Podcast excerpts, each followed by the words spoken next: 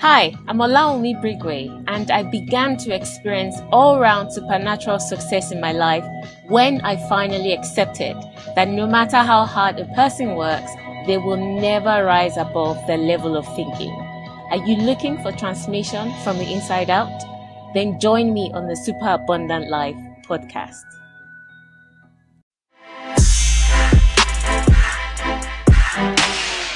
Welcome to another episode of the Super Abundant Life podcast, where we tackle real issues by examining the lives of real people and extracting real life solutions that are rooted in the wisdom of God. This is your host, Olawunmi Brigwe.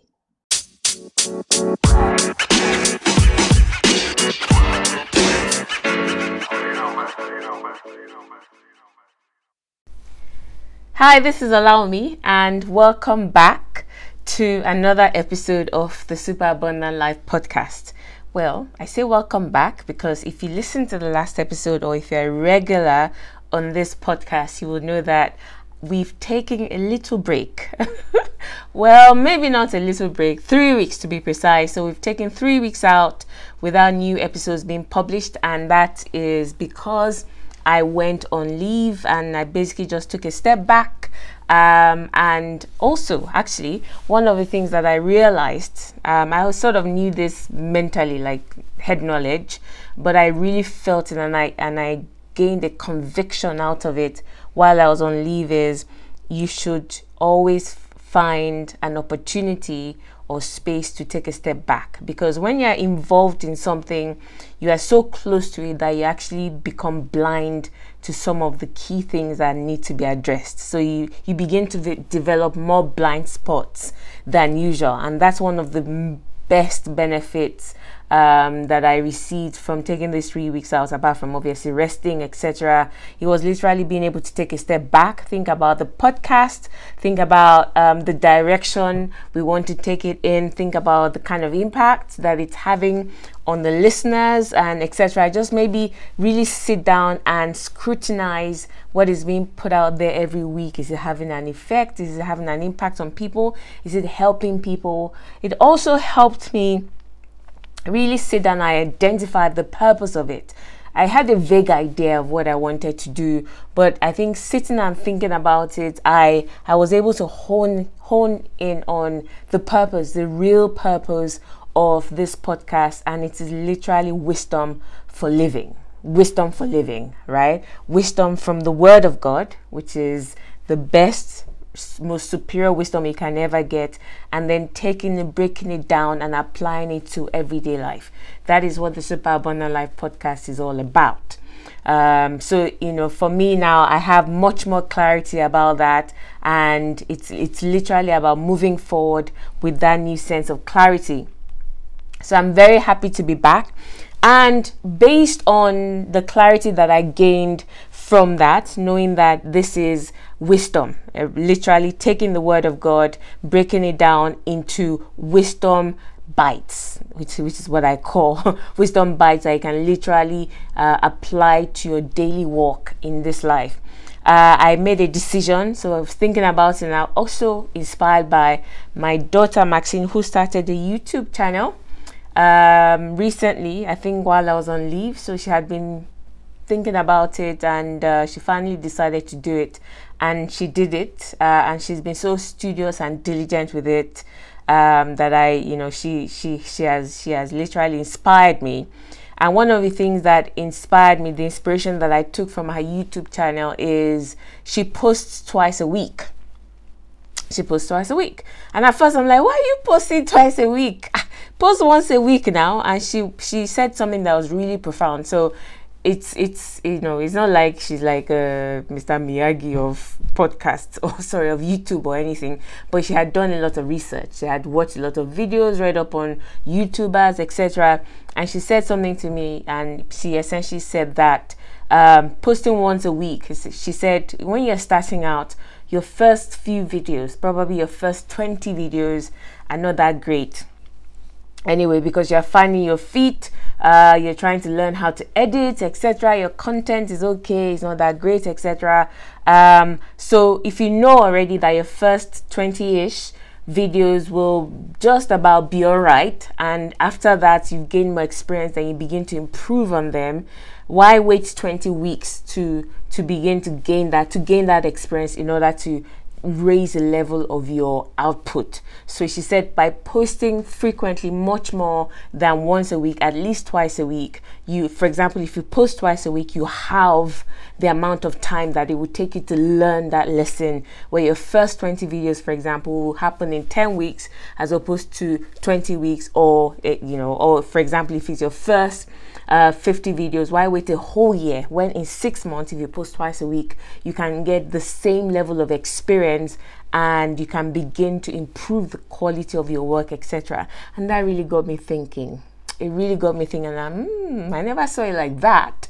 Uh, so I thought about it and I thought, do I want to record an hour long podcast twice a week? Uh, no, I don't really have the time to be able to do that. And I don't think my listeners, so my demographic, I don't think they have the time to listen to two hour podcasts regularly. I know some people um, will build it into their routine and they will do it, but as in generally, um, I don't think, you know, that to me it doesn't look feasible. I don't know. Later on, I might change my mind, but I still like the idea of posting twice a week. So the idea that I eventually settled on was yes, I'm going to start posting twice a week. However, um, midweek, uh, so I post this particular, the usual podcast I, used to on Mondays. So midweek, uh, Wednesday or Thursday, I haven't decided yet. I will post like a short bite size or wisdom wisdom bites. I don't know what I'm going to call it yet. You will you will find out when I release it. So like a bite size how to do something very practical, probably 10 10 to 15 minutes. It won't be longer than 15 minutes. I'm aiming for 10 minutes, but it might go slightly over than 10 minutes. And it literally would be um, taking a particular topic. So, for example, how do you get your kids to bed on time? So, from my own experience, from research, for example, how do you deal with a difficult boss? So, very practical things like that. Wisdom from the Word of God, from experience, from my reading, because I read a lot from dealing with with coaching clients etc just like no so not too much story like i'm telling now right um i've only spent six minutes telling story so no story uh, just very practical um, straight to the point if you do this one two three four take this, apply it, you will see results in that particular area. So that's what we're going to do. And so I'm going to begin posting twice a week. I'm not going to commit straight away to doing it every week. Definitely, my Monday podcast, without fail, by the grace of God, will be released every Monday. And I'm going to commit to releasing a second podcast within the week, but probably not every week. So we'll see how it goes. We'll see how it goes. I'm very excited about that. I sat down and I thought about it, and I think I've already written down about 30 topics to talk about regarding that. So I'm super, super, super excited about releasing that for you. So if, in fact, you know, if you have friends that you've been telling them to listen to the podcast, they're like, ah, I don't have an hour. This is a wonderful opportunity for you to be able to reach out to them. I say, at least listen to the 10 minutes one. It's only 10 minutes. right. Okay. So that's what's been happening to me in the past uh, three weeks in addition to the fact that as part of my leave i i, I watched some tv some um he, he what's it called i see hispanic spanish. Like a spanish telenovela or something like that on on netflix. And that's one of its achievements if you want to call it that that i that i that you know i ticked off. Um, and I, I, I really enjoyed it. I eventually I started watching by myself and then got my daughter on board and I think you know my son and my and my husband maybe watched one or two episodes, but we thoroughly enjoyed it. We, we thoroughly enjoyed it, but now it's behind me, back to work. So today I'm going to actually be talking about something quite serious. Um, serious, not in the sense that you know you, you're going to leave the podcast sad or depressed. No, but serious in the sense that this is something. This is something. This is um, I was going to say, well, let me not use that. It is, it is, it is something that affects a lot of us, if not all of us. And in, it's not just about it affecting us. It is something that actually suffocates and paralyzes, and it's a terrible, terrible thing, and that is shame. And I actually cannot believe that I've gone over 70 episodes in this podcast and not talk about shame because shame is something that um, I I talk about a lot. I talk about a lot because the foundation of my life has you know uh, is, has come to rest on on one scripture. So well more than one. One of the scriptures that my life whenever you know i want to think about where my life rests one scripture that says for your shame i will give you double honor. So that feeling of shame and the paralyzing effect of shame is something that is very important to me that once i smell it or i see it in people i'm just gravitated to people that are you know bound by shame and i just want to release them. I want to set them free you know with the truth of the word of God. So it's something that is very important to me, and I'm so glad to finally be recording an episode about shame. So I've called this one the suffocating effect of shame and how to overcome it. Right, so let's get into this. The other day, I was having a conversation. I was in a conversation with a friend of mine, and I made this statement. I said, ah, "Well, me, oh, I am cuckoo shameless. I'm shameless."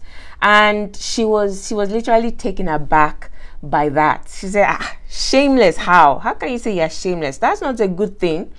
Uh, and I can, you know, you know where where I grew up, which is in Nigeria. If you say someone is shameless, it was not a good thing. As in, in fact, it was an insult to call somebody shameless. Say shameless man, shameless woman. It was a massive insult, right? A big insult. And essentially it insinuated that the person was completely blind to the way people viewed them. So they they were like you're so you're so you're so stupid that you can't even see that everybody is laughing at you. You know you are you or or or the other insinuation is the person is so rotten to the core that they don't care they don't care what people think. They don't care, you know, the consequence of anything. They will just keep pursuing something in spite of the shame that is attached to it. So, for example, you know, they might say things like, "Oh, look, oh, your husband left you for another woman, and you're still running after him and begging him." Hmm, shameless woman. You know, these kind of things, right? In other words, can't you see that people are judging you? Why would you carry on? Why would you carry on after everything has happened? Why would you carry on? And that's how people use the context of shamelessness. Is that's not even the definition of it in the in the dictionary. It's the context of Nigeria. If somebody calls you, um, I don't know, maybe maybe other countries in Africa, someone says you're shameless, it is a massive insult. They're basically saying you you are blind to what is going on around you. You have no shame. You have no shame, which should be a good thing, right? Because the Bible specifically tells us that Jesus Christ took our shame. So it should be a good thing if somebody says you have no shame, but they're saying it in a very negative way and it has a negative connotation attached to it. So um, essentially, I knew, I sorry, I knew where she was coming from, but I just laughed and I reaffirmed. I said, "Yeah, so I'm shameless. I have no shame because Jesus took my shame." You see, ever since God opened my eyes to the poisonous effect of shame over 10 years ago, I have continually strived to be in a state of shamelessness. That is that is one thing that in any season of my life I keep checking. I said, "Are you, you know, is there sh- any kind of shame that that is trying to attach itself to you?" And I'm very quick. I'm very very quick to to to identify it and to immediately begin the process of getting that shame off me right? Because remember growing up you do something wrong and they say shame on you shame on you. No. These words are injurious. These words are dangerous. They're dangerous. So someone might say All right, I, am just playing devil's advocate here. Someone will say, "Ah, you need a bit of shame now. You need, you need a bit of shame so that you don't go off rails." I don't, I, you know, when people say things like that, that it's not good to be absolutely shameless or without shame.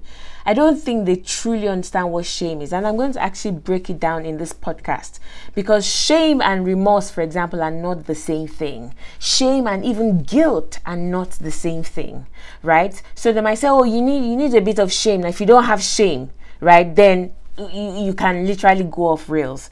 And to that, I say, no, you don't. you don't need shame. Shame is a destructive force that Satan will use to steal your joy, your peace, your prosperity, and even your destiny if you allow him.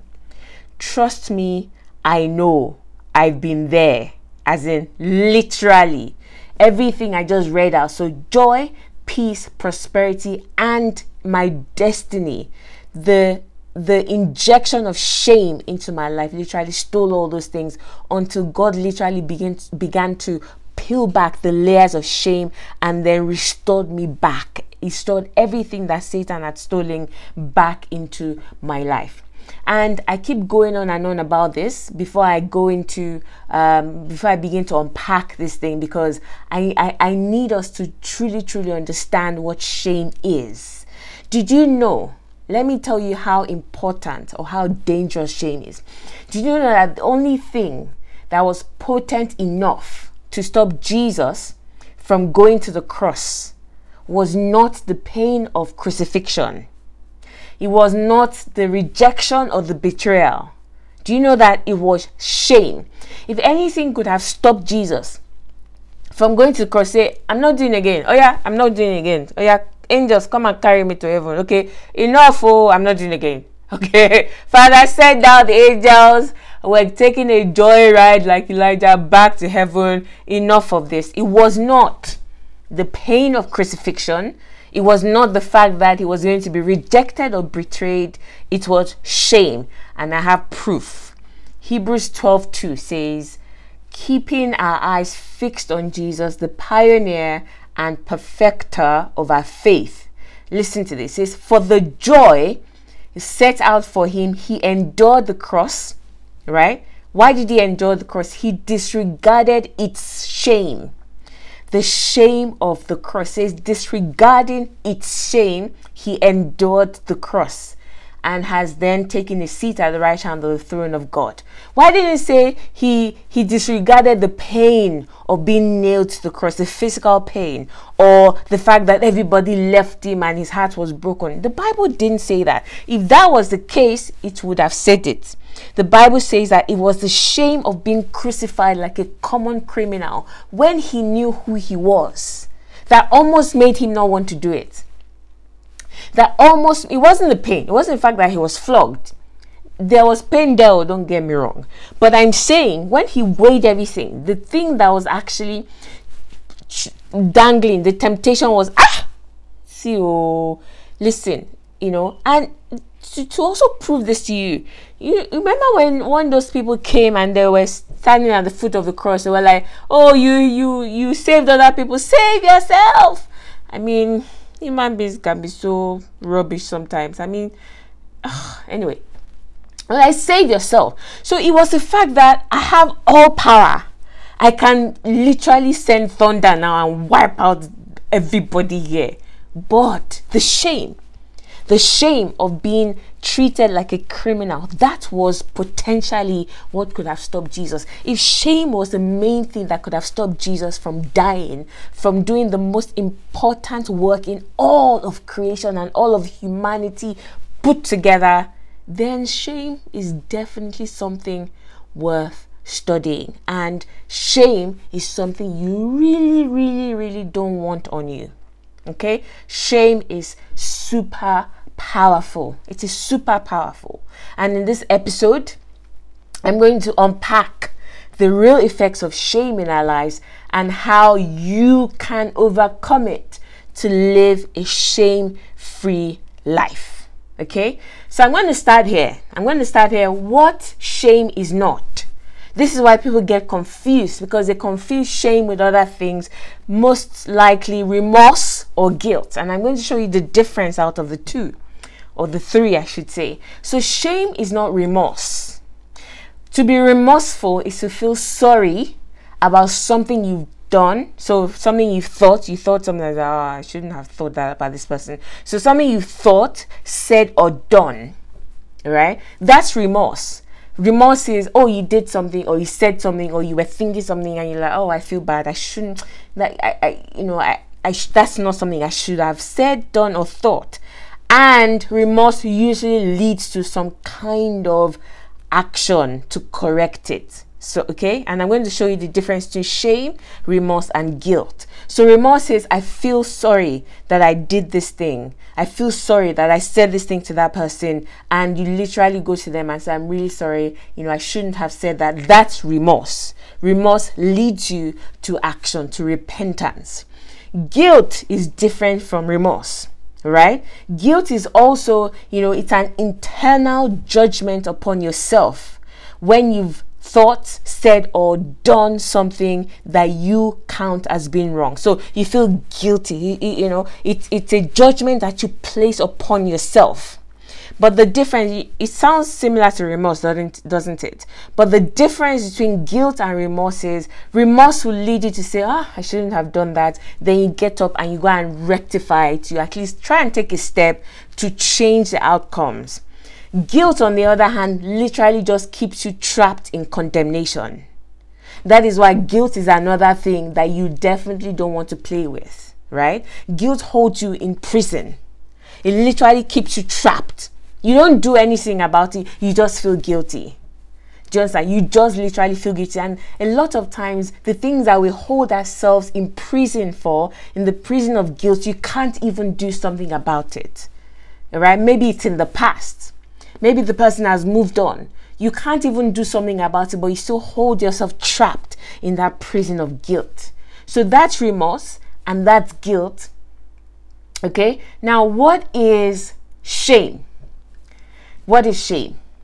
All right, let me use an example to tell you the difference between guilt and shame. For example, so there's a woman, so the woman whose marriage ends in divorce, okay, may beat herself up for what she perceives to be her part in the breakup.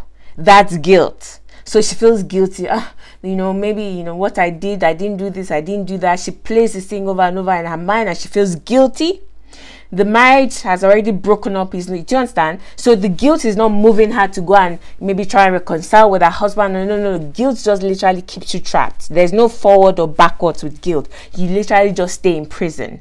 So that's guilt. Feeling, you know, that feet, you know, that feeling, um, it, it, it, it, it, it's a it's a trap. It's almost it almost holds you like a trap, right? Now this is shame. But then there's that paralyzing fear of being judged by people as a failure, as for example, someone who could not keep a man. That shame. Shame is the perception, is the judgment of people upon you. Guilt is the your own judgment upon yourself. Do you understand that? Now, why guilt is easier to deal with as opposed to shame is because you can literally sit yourself down where guilt is concerned and and you know you can list out all the facts and literally speak to yourself and say why am i feeling guilty and you list everything and you can rationalize it and say it doesn't make sense for me to be feeling guilty. Okay, even if I feel bad, I'm going to go and try and correct it because you can have a conversation with yourself. But why shame is so dangerous is because it's the perception of other people of yourself. It is you perceiving people judging you. And are you going to speak to the whole world? Do you understand? Even if you go and try and speak to a few people and say, oh, no, absolutely not. You know, nobody's feeling that way or thinking that way about you. We just want to support you. Nobody thinks you're a failure, etc., etc. Something inside you will still come and say, even if these two people that I spoke to think like that, you haven't spoken to everybody in that company. As a result of that, there's still the possibility of you making up these things in your mind or Satan injecting these ideas into your mind that people are judging you. That's why shame is a lot more dangerous than guilt. Because guilt, you can sit down with yourself and say, listen, why am I feeling guilty and resolve it because it's you. Shame is your perception of the judgment of people. And that's the difference. That's why shame is extremely dangerous. Okay? So, I've said what shame is not. What is shame? Someone defines shame as that uncomfortable sensation that you feel in the pit of your stomach when you feel when it seems you have no safe haven of from the judging gaze of others. I'll repeat that. The person says shame is the uncomfortable sensation that you feel in the pit of your stomach when it seems you have no safe haven from the judging gaze of others. He says that shame makes you feel small and bad about yourself and you wish you could vanish. That's how someone describes shame. And for me, it is a perfect depiction of what shame will do to you. Notice the kind of word. So it's a personal feeling. It's something that you are feeling in in you know based on what you perceive that other people are thinking about you. So it's a it, it's your it's your view of the judgment of people that are being passed over you. That's one. It says that you feel exposed. You feel exposed you know people some, for some people they can handle guilt better than they can handle shame because guilt if you do something and nobody knows about it you can you say it's a it's a it's private you can feel guilty but it's still private but the moment there's a risk that someone else will know about it. You know they may have been carrying the guilt for a while. Once shame enters meaning it, it's exposed for other people to come and then judge you people just flip. Like no i don't want anybody to know. That is that is how powerful shame is. So he says there's no there's no safe haven. You feel exposed because once somebody knows shame kicks in and it tells you that people are judging you. People know what's going on etc so it's in full view of people's judgment and what happens you will just want to vanish you want to run away and hide because everywhere you turn shame can shame can get you to the point where even people that have not heard anything that's happened, you look at them and you think, okay, they, that's what they're thinking about. They looked at me funny. Meanwhile, the person is lost in thought. They're not even thinking about you. They didn't even see you. But your perception of their judgment is keeping you trapped in shame. That is how shame works. So you can see when I say that I'm shameless. I have a right to say that and to continue all the days of my life to strive to be in a place where I'm free of shame. I'm free of shame. The Bible says in Colossians that Jesus took the shame of us and he nailed it to the cross. You don't have to walk around life with shame, with a cloak of shame. All right. Uh, why not? I have three paralyzing or suffocating effects of shame that I'm going to talk about. So from this point on, uh, there are two more parts that I'm going to uh, talk about. So the first one is the suffocating effects of shame. What does shame, now that we know what shame is, what effect does it have on our lives? And second, the second part is how do you overcome shame? Because it's not uh, beneficial to you for me to come and say these are the effects. Um, I need to be able to tell you how to overcome it because this is exactly what I've had to do in my own life as well. I lived deep in shame, buried as in shame. Satan just literally had my number, literally had my number, and was just dialing and calling me anyhow with shame and with guilt and condemnation. Okay, so the suffocating effects of shame, I have three, right? The first one the first thing that shame will do to you is did you know, did you know that most of the things that we fear are rooted in shame? Did you know that? Okay, so things like fear of failure, fear of visibility, fear of success, fear of judgment, etc., etc., fear of this one, fear of that one, fear of whatever it is they are rooted in shame. What do I mean? So you say fear of failure. Fear of failure is stopping me from stepping out. I don't want to step out because I think I fail. But if you really think about it, think about it deeply. Is it, is it the failure that you're afraid of? Or is it the judgment of people when you fail?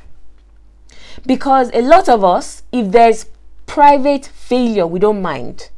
Do you understand? That's why, you know, somebody starts something and they don't want to tell the whole world that they started a business. Because if it fails, the whole world knows that they failed. If it's a private failure, it's it's not that bad. It's only me that I know, no problem. I can deal with it. But once people start knowing about it, so what is really the root of it? It is shame. So I'll tell you that fear of failure is actually fear of shame. It's not the fear of the failure because there are people that have become shame free that they do not fear failure. Do you understand? So they will go out and if they fail, they fail. Like, do, okay, I'm coming back. In fact, the failure will fuel them and the people's judgment and opinions of them, rather than make them feel ashamed, they use it as fuel to actually propel them and say, Watch, I'm going to come back and I'm going to be the best at this. So, fear of failure is really a fear of shame. Next one, fear of visibility. Again, it is rooted in shame. Why are you afraid of being visible? Because the more visible you are, the more people that will be witnesses when you fall flat on your face. That's what's holding you back. It's not the visibility. It's not that you are shy. Why don't you want to make the presentation at work. Your boss has been telling you I, I want you to you know go and present to the whole team be visible etc and you say no fear of public speaking. No that's not really what you're afraid of. It's not the public speaking. It's the shame that is attached to the fact that if you go there now and you start talking nonsense and people start talking behind your back it's the shame that you are really afraid of. There's also fear of success. Fear of success because people think, oh, if I succeed, will it last? Again, it's not really the success that you're afraid of. What you're really afraid of is if I succeed and it doesn't last, it doesn't end there, what will people say? So it's the shame of knowing that, ah, see, one hit wonder.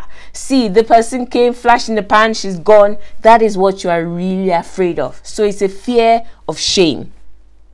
Fear of judgment, that is clearly a fear of shame you will not do anything because you you think people will judge you. That's shame. Okay? So one most of the fears right that hold us back from stepping out from doing wonderful things in our lives from fulfilling purpose from you know that dream you've been carrying around you know a lot of those fears are actually rooted in shame. Because if someone gave you an opportunity and said go and live your dreams and listen until you build it to a multi-billion dollar um, company in private nobody needs to know about it. A lot of us would jump at the chance that's the truth. You would not fear failure if it's a private failure. If nobody knows about the failure what's really doing us is you know that you have to go out there for you to be successful. You have to put yourself out there. And in putting yourself out there you're gathering an audience. And once you have an audience you are afraid of the judgment they will pass on you. Should you fail? Or should that thing not succeed so it's a fear of shame. And what is the effect of this fear of shame? Okay, what's the effect of it? It will stop you from trying new things in case you fail. It will stop you from trying new things in case you fail. So, a fear of shame is you don't want to experience it. As a result of that, you protect yourself and you hide away from anything that will expose you to people's judgment. So you basically just keep going, toeing the path that you have always told. You don't, someone is trying to tell you to take a step out of the comfort zone and do things slightly different. You don't want to do it because if you do something different, you gather an audience. Eyes fall on you, and you're like, oh my goodness, what if I fail? I'm going to feel ashamed. It's the fear of the judgment that your own perception of people judging you. Do you understand? I want my child to do well. You know, I want my child to go to the best school, etc. We have to really sometimes think about the motive behind those things. You know, because sometimes it is a fear of shame. It is a fear of shame. Do you understand? So one one effect of having or carrying around that fear of shame is you will not step out and do anything new. I've said that. The second one is you will not start small. Let me explain that. So you have a business idea or promotion or whatever it is, you have something you want to do. Now remember, the moment you step out, you have an audience. So the thing is, instead of you to step out and start small, right? But you know that once you step out, you gather an audience. You know, if you if you talk about it, at least one person will start listening. Now, the thing that stops people from actually stepping into their destiny or their purpose is this it, they don't want to start small, they want to go big so that people are not disappointed with their results. So, someone that does not is starting a new thing, they've never done it before, right? They, they don't have any experience in that thing, but because maybe they've been successful in another area, this is a new venture they have people that they think have expectations about how well they should be doing. So they think we need to go big.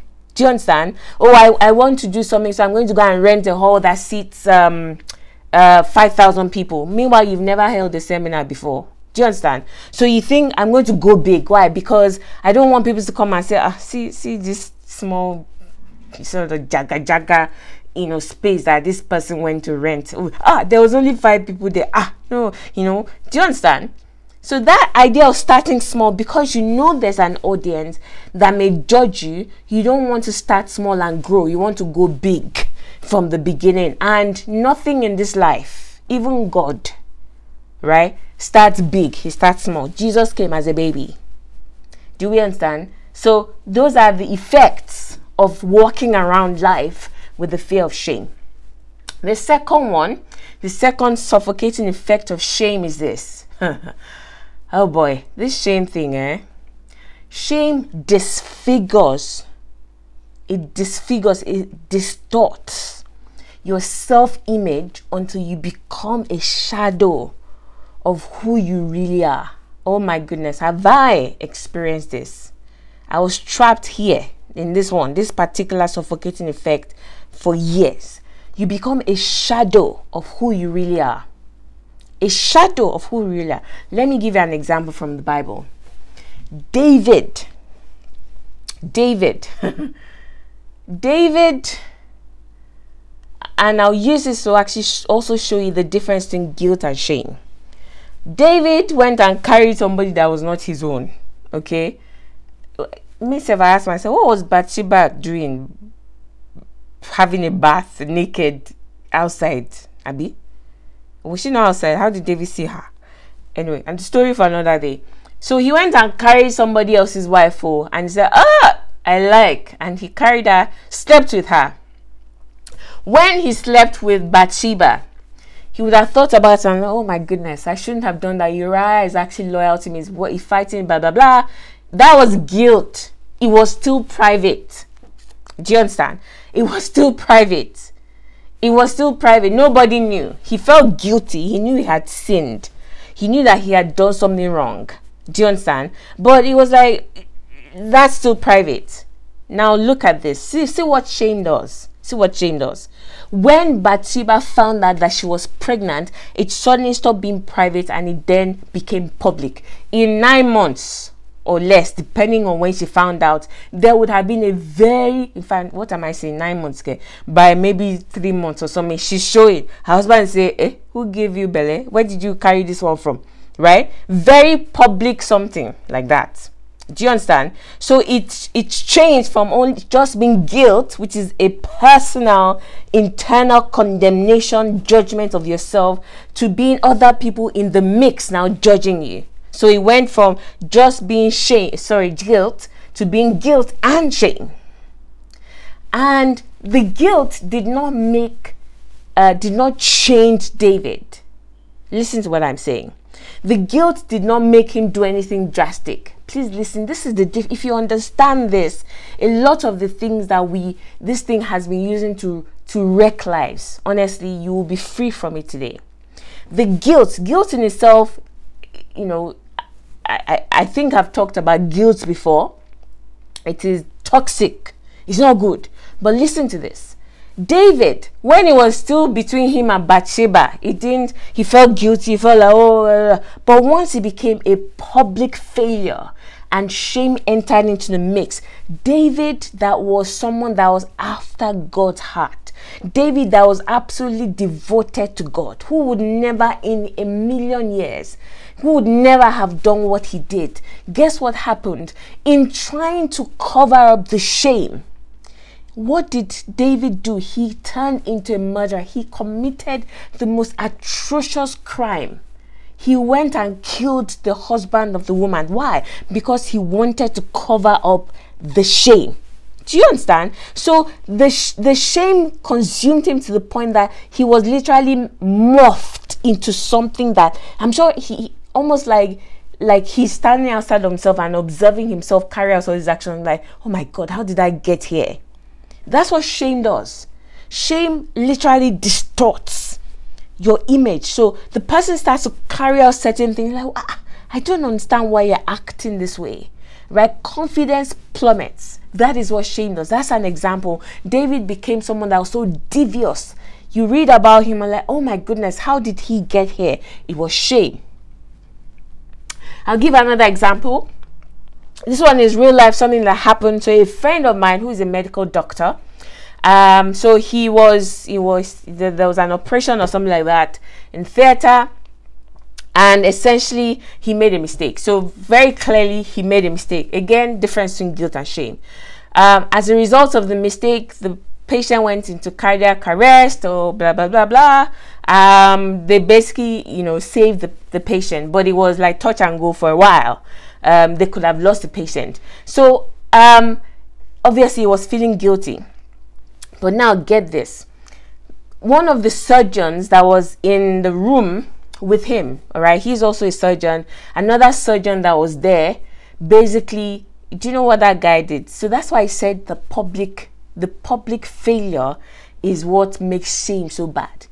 This person literally humiliated him in front of the whole team. So after you know after the operation, they basically worked very hard to save the patient. Blah. They went back to the staff room and right there and there with everybody in the department or almost everybody, this other surgeon basically starts to raise his voice and was shouting. I was going on here in the UK, oh, it's not even Nigeria, right? And was you know talking about how you are this, you are that, blah blah blah, and basically just humiliated this person, this friend of mine, humiliated him in front of you know all the other surgeons, in front of the nurses, in front of the porters, as in literally made sure that it was a very public shame. Now he was already feeling guilty because he made a mistake, right? But the gravity of the shame right? And the kind of words that surgeon used, like incompetent, uh, da da da, you know, words that were like, you don't know what you're doing. You're just here. You don't know what you're doing. You know, where did you go to medical school kind of thing. The shame was so heavy. The guilt is different, right? But it was the shame. It was a shame. Someone that was very confident in their skills, someone that was doing extremely well before, within like three months became a shadow of himself. The confidence was completely gone. As in, the confidence, by the time we had this conversation, you know, he was basically telling me that, as in, to he was afraid he couldn't go in and perform any kind of operation. The thing had completely distorted his image of himself. He started out as someone that was very competent. He was confident. He had an image of I'm one of the best at what I do. I love saving lives. I love helping patients.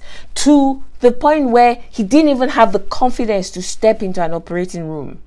Why? Because he said every time he walked in that hospital, he felt that everybody from the receptionist to the bookshop people to this one were looking at him and judging him. That's what shame does.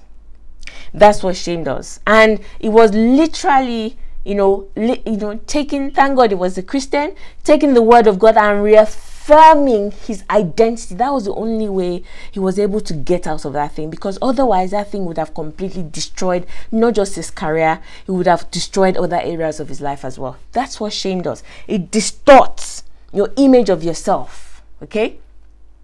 Number three, the third paralyzing or suffocating effect of shame is that shame stops you from being vulnerable or a fear of shame stops you from being vulnerable and getting the help you need. So someone says, ah, I don't want people to judge me. I'm struggling, oh. I know I'm struggling, but it's fine. I was struggling in private. I don't want anybody to know about this, so I'm not going to tell anybody anything. I spoke um at a few conferences during my leave, and one in particular, I was talking, you know, at a parenting conference about vulnerability.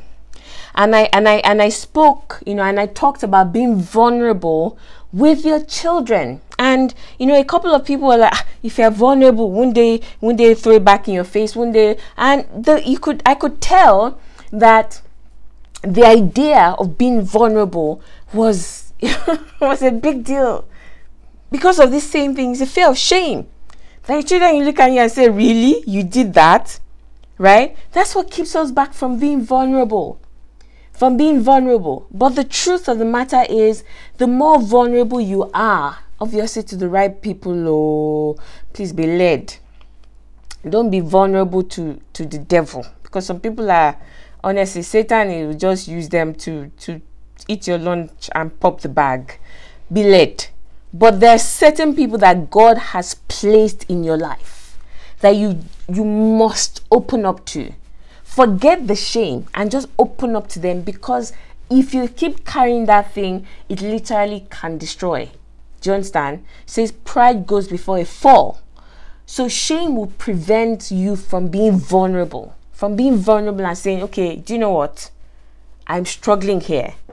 Because you don't want the person to judge you or you don't want people to judge you. All right. And the truth of the matter is, if we are vulnerable, if we open up to the right people that God has appointed, rather than judge you, they embrace you and they gently restore you back to where you're supposed to be. Okay? An example from the Bible is the prodigal son. Why did he wait till he was almost eating the yokoyoko that they were giving pigs? Have you seen pigs? As in this, they, they're dirty and they smell. And that thing they give them to eat. I, I don't even know how somebody that can call that food, even if it's for an animal. Do you understand? He was about to eat that stuff. Why did he wait till then? He was shame. It was shame. He would rather have eaten this the nonsense they give pigs than go back to his father. But then, thank God, the Bible says he came to himself. He was like, ah, wait, yes, shame, shame, pack to one side. Oh yeah, pack yourself to one I don't care. Whether whoever sees me, I am happy to be a servant. He removed, he packed the shame to one side. I said, before I come and die here, I better go and be vulnerable. Okay, so that's what shame will do. So, three things, as I said, a lot of the fears that we face are rooted in shame, and as a result of that, we never really move forward because we are afraid of shame, of being judged by people. Number two, shame disfigures or distorts your self image until you become a shadow of who you really are. And number three, shame stops you from being vulnerable to the right people at the right time and getting the help that you need to be able to be restored or to move forward. So, lastly, I'm going to talk about how to overcome shame. How do you become shameless? Or shame free if that shameless thing is still disturbing you okay? It's because of your nigerian brain or it's because you you know you've, you've heard people being abused as being shameless. But the truth is we should all wait we should all strive to be shameless. So how do we overcome shame? There are two things. And i as you know, if you listen to this podcast, I don't go and read things in the book and then come and say, This is how you overcome shame. I am telling you the true things that God took me through that helped me overcome shame. If you haven't, you know, if you've been listening to this podcast, you know my story. If you don't know my story, go and listen to episode one. It will certainly bless you. I had the child out of the wedlock when I was in my early 20s, just literally finished university. And it wasn't just about having a child out of wedlock, it was, you know, someone that was a pastor um, on campus, someone that was fervently serving God, and all those, that jazz, basically. So there was a lot of shame. Okay, it was shame time to the root of to the power of one billion. The shame was deep, and I carried that shame for years until God helped me set me free. So there are two things that you must do to remove shame from your life, to free yourself from shame. The first one, the first one is you establish yourself in this truth. God welcomes your shame. the first time my eyes were opened, oh my God, to that truth that God is not like people. People will say, Shame on you, shame on you, shame on you. You should go and hide, go and bury yourself in one dark hole and never come out again. That's how people react. Except someone whom the love of God, the compassion of God is working through, that will react like God. But God says, Oh, you feel ashamed, bring that shame. God welcomes your shame. He wants your shame. And Satan's ploy is he he baits us in shame. He throws the slime of shame on us so that you can run away from God because you see God the way you see people. When there's shame on somebody, the person runs away from people and the judgment of people. So Satan uses that ploy to actually get you away from the help that you need. The word of God says, Come to the throne of grace to obtain mercy what did he say to come and get first of all? He says to obtain first of all mercy, then to find grace to help in the time of need. So the first thing you receive as you come into the presence of God is the blood of Jesus woo, washes you clean. Mercy is the first thing you come in contact with every time you go into the presence of God. But Satan has a way of clouding our judgment and our minds with the fact that I feel ashamed. God does not want to see me. God has said, Get out of here, go to your room. That's how I felt for many years. That God has banished me to my room like a little child and said, I don't want to see you. Just go. And it wasn't true. Then God began to show me the scripture, that I mentioned in the beginning. It says, For your shame, I will give you double honor. Do you know what God showed me? He said to me, The reason why I said, For your shame, I will give you double honor is because what qualifies you for double honor is not perfection, it is your shame. Ah, the day I saw that, I just jumped up from my bed. I was dancing and singing and rolling on the floor. God showed me that what qualifies you for double honor, for double prosperity is your shame. Okay? He said, I will give you beauty for what? For ashes. I will give you the garment of praise for for heaviness. So if I have heaviness, I exchange it for the garment of praise. If I have shame, God is saying, Come, just bring that shame, bring it to me, and I will exchange it for double honor. And you know, God now went a step further to show me something so profound. He said, You've been carrying the shame of having a child out of the wedlock for all these years. He's saying, Do you not understand? Can't you see? That I am saying that you are not just going to have a beautiful life, a beautiful marriage, a beautiful anything you want to think of, despite the fact that you have a child, but because you have a child. That's what it means when I say for your shame. So give me your shame and I will give you in return double honor. So basically, God showed me, He said, this thing that you've been hiding and feeling ashamed about. He's saying it's not, it is the reason why. So if this had not happened, I, I I'm not sure, I can't guarantee. That's what God was showing me. He said, It is because of that shame that you will get double prosperity. So, what have you been ashamed about in your life? Do you understand? You failed at something, right? You failed at a business. You failed in the career. You thought you'd be further along than now. You've been carrying the shame. Your marriage is on the rocks or even broken up. And you say, Oh, I feel ashamed. I feel ashamed. God is saying, Listen, the shame of that failure, I need it. Bring it to me. And it is because of that shame that you will eh, get double honor. And do you know what? Once I, so the first thing is you establish yourself in that truth. You take the word of God, you take the shameful thing, and you say, because of this shame, I enter into double honor. God converts the shame into double honor. You begin to confess that scripture over your life, taking that scenario of shame do you understand? Until you see it reversed. And that's what I did. The thing that I was carrying and thinking, because I have a child, I do I can't have a beautiful marriage, I can't have a beautiful life. Let me just accept whatever it is. I can have a partially nice life, but nothing like the dreams that God had put in my in my heart as a child. But I began to reverse it. God said, "No, no, no, no, no. You know, I'm. It's not like I'm going to have small mercy on you, and despite the fact that you have a child, you still go on to succeed." He said, "No, it is because you have a child that you're going to have a beautiful marriage, that the most wonderful man is going to come. So I began to shift it in my mind. I said, because I have a child outside of wedlock, the thing that some people may consider shameful, that is what qualified me for the most handsome, the most spiritual, the most whatever man that will come to me. And that's exactly what happened. Do you know, in probably the first or second conversation that my husband and I had while we were still courting, do you know he said to me, he said, one of the first things that attracted me to you, guess what? He said, is because you have a child. I just, my jaw dropped to the ground. I was like, ah. And I saw that the word of God is true. The thing that me I thought was would make somebody run away. He said that is why I was attracted one of the first things that I saw that I thought she's going to be a wonderful wife. Can you imagine?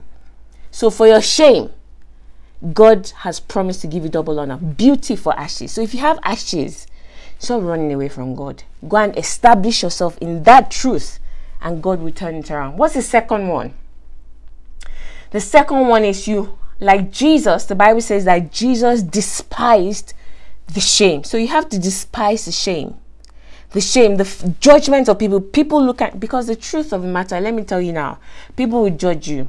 They will talk about you. They will think bad thoughts about you. They will speak about you. They will say all sorts about you. Once something is public, do you understand? You can't escape it. It's, there, it's not. It's not possible that one hundred percent of everybody at all times will be in favor of what you're doing. Um do you understand? Will approve of what you're doing. it's not true. Even you self you don't approve of the people that you love. You are still judging them. How much more do you understand? So, how do you get to the point where you despise the shame? What does it mean to despise the shame? It means to belittle it, to disregard it, to count it as nothing in pursuit of whatever it is God has put in front of you. So, how do you despise shame to pick yourself up and go and do that business again and go for that promotion again even though everybody saw how you were passed over by somebody that was three three three positions your junior and there's a shame of after you know someone she, she couldn't even get a role like that do you understand you have to despise it and there's only one way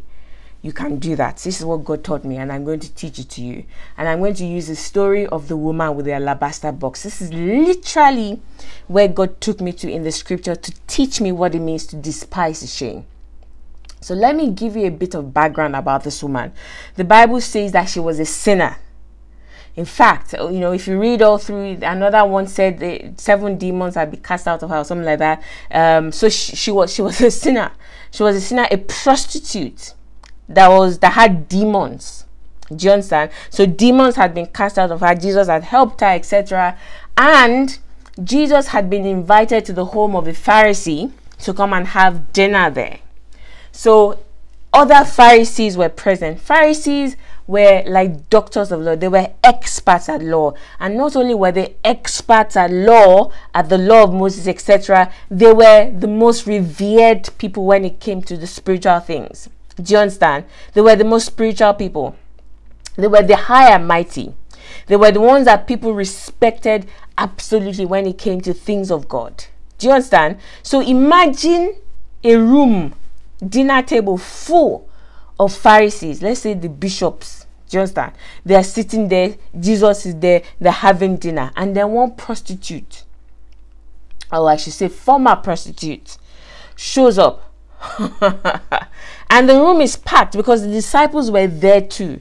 So it wasn't just the Pharisees that were there, the disciples too were there judging her. They were judging her for a different reason because they were like, why can't she sell this to go and give to the poor? The Pharisees were judging her for her sin. People that saw her, the way she was dressed, everybody in that room was judging this woman and she wanted to walk so she entered in through the door and painting a picture this will literally set you free so she walked in and imagine how, you know, in movies, how, you know, the, everybody's bubbly, people are eating and drinking and people are laughing, etc. And then somebody walks in and literally all eyes, you know, fall on this woman and there's dead silence. And you can see the daggers you know, in people's eyes as they are throwing her like dangerous, murderous looks. Like, what is this one doing here? Can you picture it? I want you to picture it. Everywhere she turned, people were like, How dare you walk into this place? In fact, I believe that it was because they respected Jesus that they didn't immediately push her out and maybe even go and try and stone her. Now she has to get from the door to where Jesus is sitting. Remember what I said. Everybody in that room, except from Jesus, is judging her. They have their opinions, not good opinions. Because she looked the part. She was a sinner. They immediately recognized her as a sinner, as a prostitute. So her restoration was not even complete. She was on the way, but she hadn't gotten there. Maybe literally Jesus just the day before prayed for her, cast out the demons, and she was still trying to get her bearing. So they saw her and they judged her. Every step she took, right, they were judging her. So that's why I said, wishing for people not to judge you, you're wasting your time. Because I don't care who you are. Even Jesus was judged. The person that never put a foot wrong in his entire life and he was so judged that the Bible says, "What have you people seen in terms of opposition?" Do? So you have to uh, you have to accept the fact that you will always have people that judge you. But how do you despise the shame of having all those people judging you, knowing that you have failed? What did this woman do? I believe with every fiber of my being, and I'm going to ask Jesus when we get to heaven, or I'll look for the woman with the alabaster box. I, I believe this is what she did. I believe she fixed her eyes only on Jesus. So as she took steps, ten, maybe tentatively at first, like tiny little steps, she just fixed her eyes on Jesus. She just kept walking. Even though there were people around her and the shame, you could have cut it with a knife. No, no, no. That's what it means to belittle. So they were throwing daggers, people were talking, whispering. Some may have even spoken out loud and say, Sinner, what are you doing here? She disregarded it. The only way you can ever do that is if you fix your eyes on God and what He has called you. So you have to the Bible says, for the joy that was set ahead of Jesus, how did Jesus belittle the shame? He looked at the joy. The woman just look, I just want to get to Jesus. That's the joy that was set in front of her. She just put and said, Listen, I don't care. I'm going to keep going forward because I know if I can just get to Jesus, all of this will no longer matter. The same way Jesus despised, he belittled the shame of being crucified like a common criminal because he fixed his eyes on what God said was the joy in front of him. And that's what this woman did. With every step that she took forward, she literally zoned out all those people that were judging her. How? By fixing her eyes on Jesus. And as she did that, she walked closer and closer and closer and closer. And guess what? When she got to Jesus, you know, they had said all sorts, right? And Jesus said, This is in Mark 14. Jesus replied, Leave her alone. Oh, when she got to Jesus, basically, Jesus said, Listen, the judgment and the shame no longer matters, it ceases to be a problem. Jesus said, Leave her alone. Why criticizing her for doing such a good thing to me? I tell you the truth Wherever the good news is preached throughout the world, this woman's deed will be remembered and discussed. She got her reward. She got her reward by keeping her eyes. Now, for me, in a practical way, what did I do? What did I do? So first one, you can't get to the second one without doing the first one, which is to establish your heart in that truth that God is not your enemy. God does not judge like the way human beings will do. No, no, no, no. Every judgment that should have come upon you, He already put it on Jesus. So you're free. As far as God is concerned, say, why are you running away from me? Bring the shame. I want that shame because I need it as ingredient to convert it into double honor for you. So you establish your heart, you keep your eyes focused. So for me, for me, you know, let me use let me use business as an example, right? So for business, it's a daily shame, you know, opportunity to be ashamed, to think, oh, if this thing fails, you know, it's a very public thing. You know, we what, people are expecting that maybe I should. Do? Is a very public thing. But do you know what? Do you know what keeps me going? There's there are things that God has shown me about the impact that this business that I'm doing is going to have. And I don't doubt with any fiber of my being. I believe it so much that I keep it in front of me. So, because I keep it constantly in front of me, what God has shown me about where He's taking this business and the kind of impact it's going to have on the world, guess what? If I have a minor hiccup or people are saying things about me or whatever it is, it is so easy to disregard them, to belittle their opinions and just keep moving forward. Why? Because I can see clearly and I do not dare take my eyes off what God has put in front of me. Because the moment I take my eyes off and I start looking and say, hey, so what are they saying? What are people saying about me? And what, what did that one say? And I start thinking along those lines, I will absolutely abandon the race. Because shame is literally that powerful. So that's how you despise shame. How do you overcome shame? Number one, you establish yourself in the truth that God welcomes a shame. He wants to take it as ingredient to convert it into double honor. So the longer you hold on to your shame, the more you are depriving yourself of the outcome of double prosperity that God wants to give you. Not in spite of that shame, not to say, well, look at you, you should be ashamed of yourself, but because I'm your father anyway, I will help you. No, no, no, no, no, no, no, no, no, no. He said, because of the shame because you have the shame, that is what qualifies you for the double honor. It's a completely different way of looking at it. If you look at it that way, you will never be ashamed of your shame again. you literally run to God and say, God, see what they're saying about me. See how I feel catastrophically. And it's a very public failure. How can we convert this? What kind of double honor can come out of this, God? Oh, yeah, let's get to work. That's how I live my life. And number two, like I said, is you belittle the shame by keeping your eyes fixed on the joy. So ask God, what is the joy? What is the thing? What is the promise that will keep you going? Like the woman with the alabaster box, she knew that getting to Jesus there was a reward. So, what is the reward at the end of that journey that's going to literally be worth it? So that you can, you know, zone out the the judgment of people and the pointing fingers and all of that just for you to keep going until you get to the end. Okay, so I hope I hope that has helped you. This is um uh, this is something that I'm very passionate about, as you have probably picked up from the way I have talked in this episode. I'm extremely passionate about this. I want to hear your feedback. Contact at olaomibrigwe.com or olaomibrigwe on Instagram please send me an email or send me a direct message on Instagram. I'd love to hear from you. If you have not given us a rating and a review on iTunes or the other platforms that you listen to this podcast on, please do so. By doing so, more people find it and more people can actually be helped by the podcast.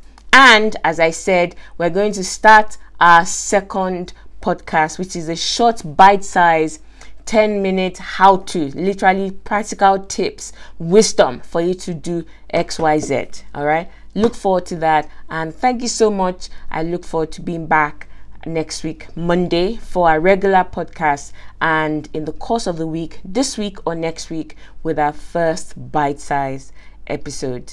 Thank you and bye.